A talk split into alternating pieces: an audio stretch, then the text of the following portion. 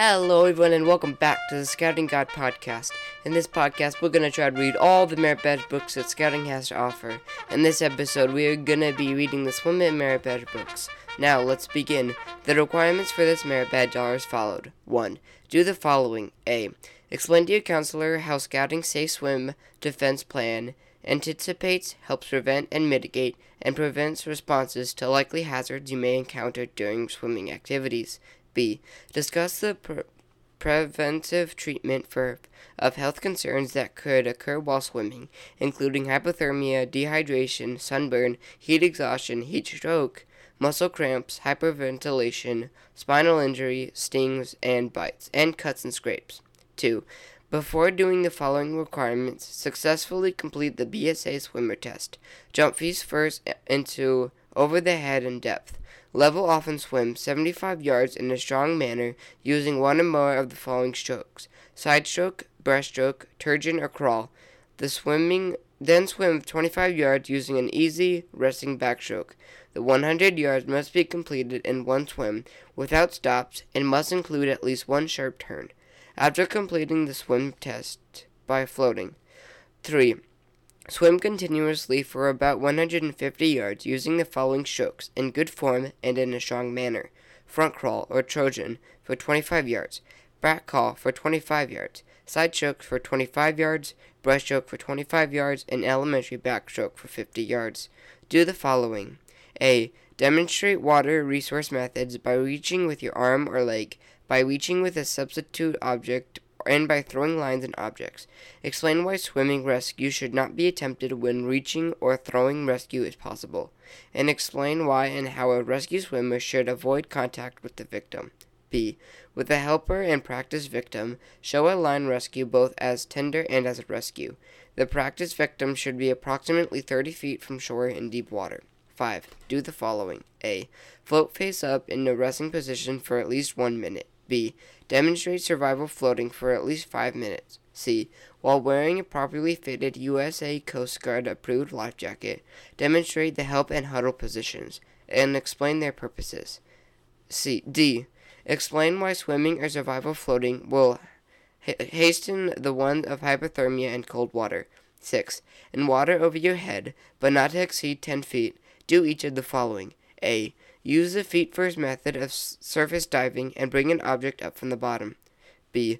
Do a head first surface dive, pike or tuck, and bring the object up again. C. Do a head first surface dive into a depth of at least 5 feet and swim under for 3 strokes. Come to the surface, take a breath, and repeat the sequence twice. 7. Following the guidelines set in the BSA Safe Swim Defense in water at least 7 feet deep, show a standing headfirst dive from a dock or pool deck. Show a long, shallow dive, also from the deck or pool deck. If your city or local government requires a water depth greater than 7 feet, it is important to abide by that mandate. 8. Explain the health benefits of regular aerobic exercise and discuss why swimming is favored as both fitness and thera- therapeutic exercises. Safety and first aid. Developed more than 60 years ago, the procedures included in the Boy Scouts of America Water Safety Plan have entered scouting what is believed to be the most fundamental water safety record of any youth organization in the United States. BSA Safety Swim Defense. All swimming activities in scouting must be conducted according to the BSA Safe Swim Defense standards. The eight portions of the Safe Swim Defense are as followed 1. Qualified supervision. All swimming activity must be supervised by a mature and adult at age 21 or older who understands and knowingly accepts responsibilities for the well-being and safety of others in his or her own care, and who is trained in and committed to compli- compliance with the eight points of the BSA Safety Swim Defense. It is strongly recommended that all units have at least one adult or older youth member currently trained in the BSA Swimming and Water Rescue or BSA Lifeguard to assist in the planning and conducting of all swimming activities. 2. Personal health review. A completed health history is required for all participants as evidence of fitness in swimming activities. Forms of for minors must be signed by a parent or legal guardian. Participants should be asked to relate any recent incidents or injuries or illnesses just prior to the activity. Supervision and protection should be adjusted to, uh, to anticipate any potential risks associated with individual health conditions. For significant health conditions, the adult supervisor should require an examination by a physician and consult with guardian, or caregiver for an appropriate pro- pro- precautions. 3. Safe area. All swimming areas must be carefully inspected and prepared for safety prior to each activity. Water depth, quality, temperature, movement, and clarity are important considerations. Hazards must be eliminated or isolated by conspicuous markings and discussed with participants. Controlled access. There must be safe areas for all participating ability groups to enter and leave the water. Swimming areas of appropriate depths must be defined for each ability group. The entire area must be within easy reach or designed rescue personnel. The area must be clear of boat traffic, surfing, and other non swimming activities. Bottom conditions and depth. The bottom must be clear of trees and debris. Abrupt changes in depth are not allowed. The non in the non-swimmer area, isolated water hazards should be marked with floats. Rescue personnel must be easily reach the bottom. Maximum recommended water depth in clear water is 12 feet. Maximum water depth in turbid water is 8 feet. Visibility. Underwater swimming and diving prohibited in turbid water. Turbid water exists when a swimmer treating water cannot see his feet. Swimming at night is allowed only in areas with both supervision and underwater lighting. Diving and elevated entry. Diving is permitted only into clear, unobstructed water from heights no greater than 40 inches. Water depth must be at least 7 feet for dives from fixed heights, up to 18 inches, and at least 10 feet for dives from sides or a diving board from heights more than 18 inches to 40 inches. Persons should not jump into the water from heights greater than they are tall, and only into water depths where impact the bottom is absent or slight. No elevated entry is permitted where the person must clear any obstacle, including land. 5. Lookout. The lookout constantly monitors the conduct of the swim, identifies and departs from the safe swim defense guides, alerts response personnel as needed, and monitors the weather and environment. The lookout should have a clear view of the entire area, but be close enough for easy verbal communication. The lookout must have a sound understanding of the safe swim defense, but is not required to perform rescues. The adult supervisor may serve simultaneously as the lookout, must be assigned the task to someone else if engaged in activities that pursue focus observation. 6. Ability groups. All youth and Adult participations are designed as swimmers, beginners or non swimmers, based on swimming ability confirmed by the standards BSA swim classification tests. Each group is assigned a specific swimming area with depths consent with those abilities. The classification test should be renewed annually, preferably at the beginning of the season. Swimmers pass the test. Jump feet first into water over the head and depth. Level off and swim 75 yards in a strong manner, using one or more of the following strokes side stroke, breaststroke, trudgen, or crawl. Then swim 25 yards using an easy resting backstroke. The 100 yards must be completed in one swim without stops and must include at least one sharp turn, although completing the swim rests by floating. Beginners pass the test. Jump feet first into the water over the head in depth. Level off and swim 25 feet on the surface. Stop. Turn sharply. Resume swimming and return in the starting place. Anyone who has not completed either the beginning or swimmer test is classified as a non swimmer.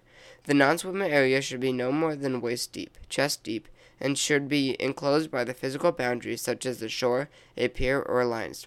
The enclosed beginner area should contain water of standing depth and may extend it to depths just over the head.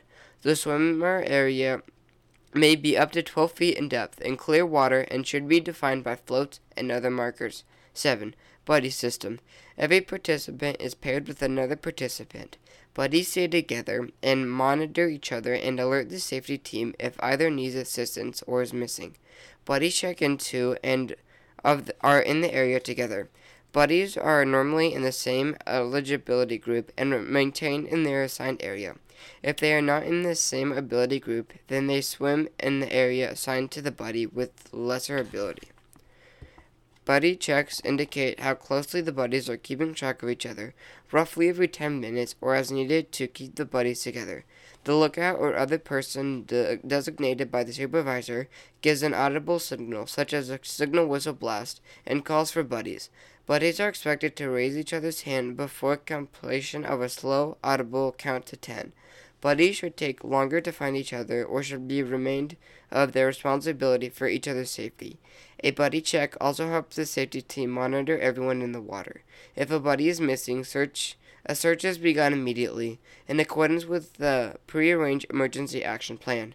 If everyone has a buddy, a count is made by area and compared with the total numbers known to be in the water. Once the count is confirmed, a signal is given to resume swimming. 8. Discipline. Rules are effective only when followed. All participants should know, understand, and respect the rules and procedures for safe swimming provided by the Safe Swimming Defense Guidelines. Acceptable rules should be discussed prior to the outgoing and reviewed for all participants at the water's edge just before swimming activity begins. People are more likely to follow directions when they know the reasons for the rules and procedures. Constant and partially applied rules supported by skill and good judgment, provide stepping stones for a safe, enjoyable outing. Pool and surf swimming. Safe swimming defense applies to swimming at a beach, private or public pool, wilderness pond, stream, lake, or anywhere else scouts swim. Here are some additional points for the pool and the surf. Pool. If the swimming activity is in a public facility where others are using the pool at the same time, and pool operator provides guards personal, there may be no need for additional scout lifeguards and lookouts. However, there must always be an adult supervisor who understands his or her responsibility and ensures that the elements of safe swim defense are followed. The buddy system is also critically important. Even in a public public pool, even in a crowd, you are alone without permission if no one is paying attention in your circumstances. The rule is that people swim only in water depths suited to their ability also applies at pools. Most public pools divide into shallow and deep water. This may be enough for defending appropriate swimming areas. If not, the supervisor should clearly point out to the participants the appropriate areas for public safety. Surf. The surf environment, with its wave action currents, tides, backwash, and sea life such as stinging jellyfish, requires precaution for safe swimming that aren't necessarily in other environments. A swimmer's physical condition and skill are very, very important and should enable the swimmer to recover footing in waves, swim for long periods without getting worn out, and remain calm and in control when faced with un prepared conditions. Designed swimming areas are marked by flags or permanents that are easy to see. Beginners and non swimmers should be positioned inshore from standing lifeguards who are equipped with rescue equipment. Better swimmers are permitted seaward of the boy, of of the lifeguards, but must remain seaward of anchored marker buoys. The lifeguard swimmer ratio should always be 1 to 10, with the rescue team supplied with a rescue tube or other flotation aid at the beach area. First aid. Following swim safe defense will eliminate any serious risk in swimming, but remember to take the proper precautions. Hypothermia occurs when the body core temperature falls below the normal average range, and the body cannot produce enough heat. Early signs include blushed lips and shivering. Further cooling will upset the victim's ability to think clearly and to do simple tasks. The person may appear groggy and lack coordination. As cooling continues, the pulse rate slows and blood is directed to the critical organs and away from the extremities, as the body attempts to prevent further heat loss. The heart and lungs keep working at the expense of the hands feet, and the brain. Further cooling will lead to unconsciousness and even death. The first treatment for hypothermia is to prevent further heat loss. Once out of the water, the victim should be not allowed to walk. Move him to a warm shelter in a building, tent, or vehicle. As soon as possible, remove wet clothing and put on dry clothes or wrap the person in a blanket or dry towels. If the victim is unconscious, open the airway and check for breathing. You may apply warm, but not hot, towels or items such as hot water bottles wrapped in a towel, to the only trunk, crotch, or neck and the head. Do not rub his legs or apply warming devices to the arms or legs. This actions may cause more blood to flow in the surface of the skin away from vital organs. Finally, the, since even mild cases of hypothermia place the body in a very high stress condition, closely watch all hypothermia victims for several hours, even if they appear to have recovered. Dehydration happens when we lose more water than we take in. Symptoms of mild dehydration include increased thirst, dry lips, and dark yellow urine. Symptoms of moderate to severe dehydration includes severe thirst, dry mouth with little saliva, dry skin, weakness, dizziness, confusion, nausea, cramping, loss of appetite, decreased sweating, even with exertion, decreased urine production, and dark brown urine. For mild dehydration, drink a quart or two of water or sports drink over 2 or 4 hours. Rest for 24 hours and continue drinking fluids. See a medical doctor for moderate to severe dehydration, which requires emergency care. Prevent dehydration by drinking plenty of fluids wherever you are swimming in hot or cold weather. Drink enough so that your urine stays clear. Sunburn. A, as a familiar condition that occurs during swimming activities, reflected sunlight from the water can be as damage as direct exposure. To prevent sunburns, cover up and use a waterproof sunscreen with sun protection factor or SPF of at least 30. Re- reapplying sunscreen after prevent after whenever you are swimming and limit the time in the sun. If your skin sunburn, apply clean wet compress clothes, towels, or gauze pads dripped in cool water, protect the burn areas further from further sun exposure.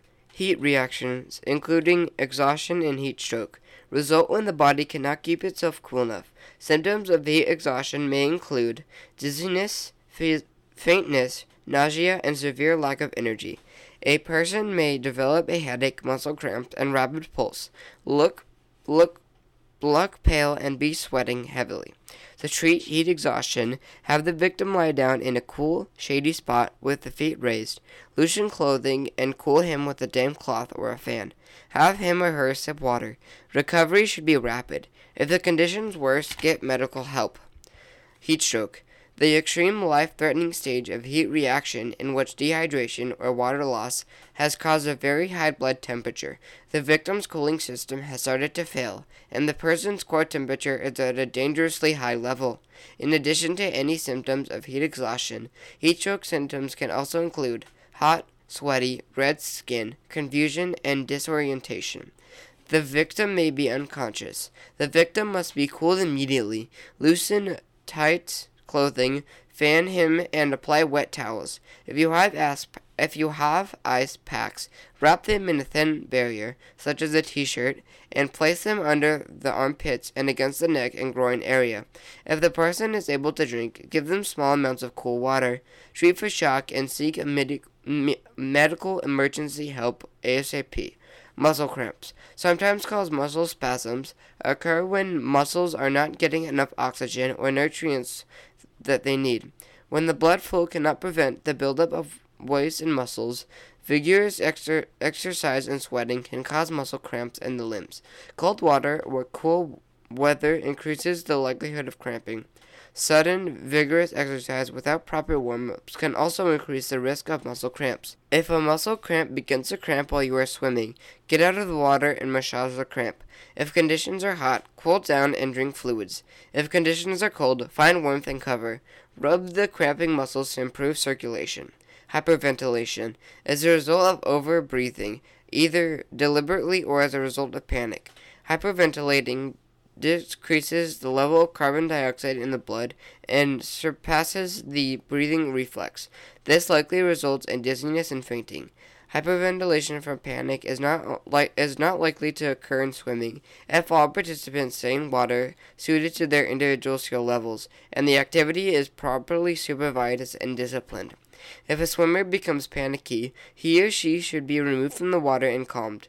Before resuming any water activity, determine and resolve the cause of the panic. A foolish swimmer may deliberately hyperventilate to suppress the breathing reflex for underwater swimming. This is dangerous and puts the swimmer at, a high risk. Such conditions is prohibited and should be sharply disciplined. Spinal injuries can occur from diving into shallow or obstructed water. Rescuers must be careful when a spinal injury is suspected. Spinal injuries can be fatal or cause paralysis. If the victim is not handled properly, additional serious injuries could result. Moving a victim is an extremely delicate task, left to trained emergency professionals only. But if no one else is prevent, pres- present, you may need to act. In a swimming accident, you may have to move the victim to prevent drowning or to perform rescue breathing. When tending to a suspect spinal injury victim, move the victim's head, neck, and back as little as possible. The technique used to limit the movement is called inline stabilization. For information on this technique, see the chapter concerning the spinal injury management in the Life Saving Merit Badge pamphlet. Stings and bites are not common hazards when swimming in pools or lakes. But in saltwater, swimmers may suffer creatures known as the body of water are swimming in and avoid possible contact with dangerous sea animals are the best strategy. For jellyfish stings, soak the area with vinegar or alcohol and cover with a paste of baking soda mixed with water. Get medical help if the pain is severe. If the pain does not let up in a short time, or if the victim has an allergic reaction, feels dizzy, or has trouble breathing, for typical insect stings and bites, apply basic first aid as described in the Boy Scout Handbook or the First Aid Merit Badge pamphlet. Cuts and scrapes may occur when swimming in natural waters if the bottom has not been carefully checked for hazards. In pool swimming, such as injuries are more likely when climbing in and out of the water without being careful along rough edges or corners. As in other situations, the wound should be cleaned, disinfected, and covered. The patrol first aid kit should contain appropriate supplies the minor wounds treatment for severe bleeding injuries, control bleeding with direct pressure or pressure points until emergency medical help arrives. Survival skills. Cold water. When a person is in cold water, their skin and nearby tissues cool quickly. The body immediately begins to produce heat to rewarm the skin. To prevent the cooling of vital organs, hypothermia occurs when the body loses heat faster than it can produce it which causes the internal body temperature to decrease. Water or air temperatures lower than 70 degrees possesses hypothermia risk. If goosebumps appear on wet skin shortly after leaving the water, the area temperature should be considered cold and swimmers should Take proper precautions. The first protection for cold water activities is to reduce the length of time in or on the water. At 70 degrees maximum, safe in the water time is approximately 20 minutes. Open water swimming in temperatures of 65 degrees or lower may pose substantial risk and should be avoided in all swimming activities. Procedures should include procedures and equipment for intermediate warming of anyone showing symptoms of chill. A properly fitted U.S. Coast Guard approved life jacket should be worn for all activities afloat in small aircrafts. The life jacket will help keep you afloat. In addition, it can provide insulation and significantly reduce heat loss in cold water that could lead to hypothermia. If you are alone in cold water and more than a short distance from safety, your best strategy is to float motionless. This will help you conserve heat. Keep your life jacket on and all your clothing on for insulation. Heat loss is most rapid from the heat and crotch, head and crotch. Before water will move heat away from the body faster than air. Keeping your face and head in the water will speed up heat loss. Vigorous swimming will chill you and most rapidly. Tre- treading water is tiring and will produce heat loss more than rapidly as swimming, surviving, floating, or drownproofing as described later in this chapter, might be some somewhat better than swimming or treading water. If your movements are slow and limited, but submerging the head and face will increase heat loss. For these reasons, your best cold water strategy is to float motionless with your life jacket and clothes on. Your head will be out of the water and your legs drawn close up to your chest. This is called the heat escape lessening posture or help. If you are stranded in cold water with one or more persons, you should huddle together to reduce the cold water contact and conserve heat. To do this, press together tightly and float motionless. Survival floating. What if you find yourself deep without flotation support and too far away from shore to swim? Perhaps you were swooped out by sea by an unusually strong current or thrown overboard from a boat in strong waves. You must keep yourself afloat until help arrives. Floating on your back is a good plan if there are no waves. Another possibility for survival floating or drownproofing, which will work even if you are being tossed around by wind and waves. Survival floating or down float, drownproofing. To a float, begin by taking a breath, putting your face in the water, and floating face downward in a relaxed position. The je- or the called the jellyfish float. For most people, the back of the neck will break the surface of the water. After holding your breath for a comfortable length of time, begin to exhale slowly while spreading your legs and bringing your arms near the surface. As you exhale, bring your legs together and push gently down with your arms. This movement should give you just enough to let you rise from the head and mouth above the surface and get a quick breath. After you get your breath, lower your head and immediately return to your relaxed face down position. Several different arms and leg movements, such as an occasional slow scissor kick, may work well when survival. Remember, less movement is better because you are trying to conserve energy. Slow, relaxed movements is better than quick or precise movements to take more energy. As you practice your survival floating, you may find that insulation and that you end up briefly treading water. This will quickly tire you. To correct this problem, be sure to exhale completely while your head is down in the water. Practice survival and to exhale in the water and lift your head just enough for one quick breath. Remember to relax. It may be a long wait. Swimming skills. One of the most important elements of safety in the water is the ability to swim. Strong swimmers can swim at a reasonable distance with a comfort, confident, steady stroke, but strong swimmers are not safe swimmers until they can save water entry, swim at a restful stroke, and maintain themselves in the water when hurt or exhausted. Every first class scout is demonstrated that he is strong, safe swimmer who has mastered certain in water skills. The BSA swimmer test requires the first class advancement, includes these in water skills and represents the minimum level of ability for safe deep water swimming. Consider the components of the test. 1. Jump feet first into the water over your head in depth. You must be able to make an abrupt entry into the water and begin s- swimming without any aids. Walking in front from shallow water, easing into the edge or down a ladder, pushing off from a pool side or bottom, and gaining forward momentum by diving in Diving do not satisfy this requirement. 2. Swim 75 yards in a strong manner using one or more of the following strokes side stroke, breaststroke, trudgen, or crawl. You must be able to cover distance with a strong, confident stroke. The 75 yards must not be outer limit of your ability. You should be able to complete the distance and still have enough stamina to avoid undue risks. Dog paddling and strokes repeatedly interrupt and restart are influenced and underwater swimming is not allowed. The strokes listed above may include various any strong side stroke or breaststroke, or any strong overarm stroke, including the back crawl is acceptable. 3. Then swim 25 yards using an easy resting backstroke. You must perform a restful free breathing backstroke that can be used to avoid ex- exhaustion during swimming activity. This part of the test will need to follow a more strenuous swimming activity to show that you can, in fact, use the backstroke to rest and recover. You must accomplish this change of stroke in deep water without any push off or any other aid. Of any verification of the elementary backstroke is acceptable. The back crawl may be used if clearly allows you to rest and catch your breath. 4. The 100 yards must be swum continuously and include at least one sharp turn. You must cover the total distance without stopping. The sharp turn demonstrates your ability to reserve direction in deep water without assistance or push off from the side or bottom. 5. After completing the swim test by floating.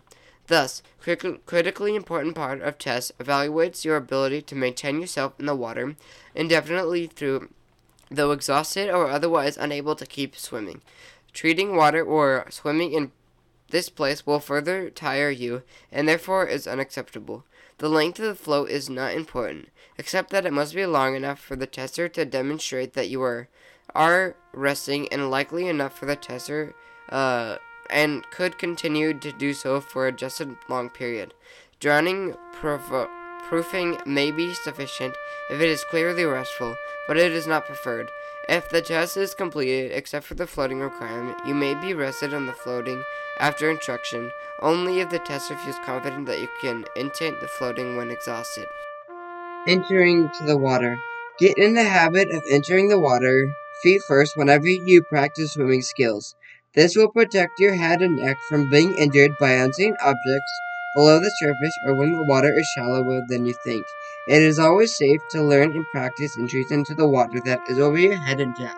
Thank you for listening to part one of the Swimming Merit Badge book reading.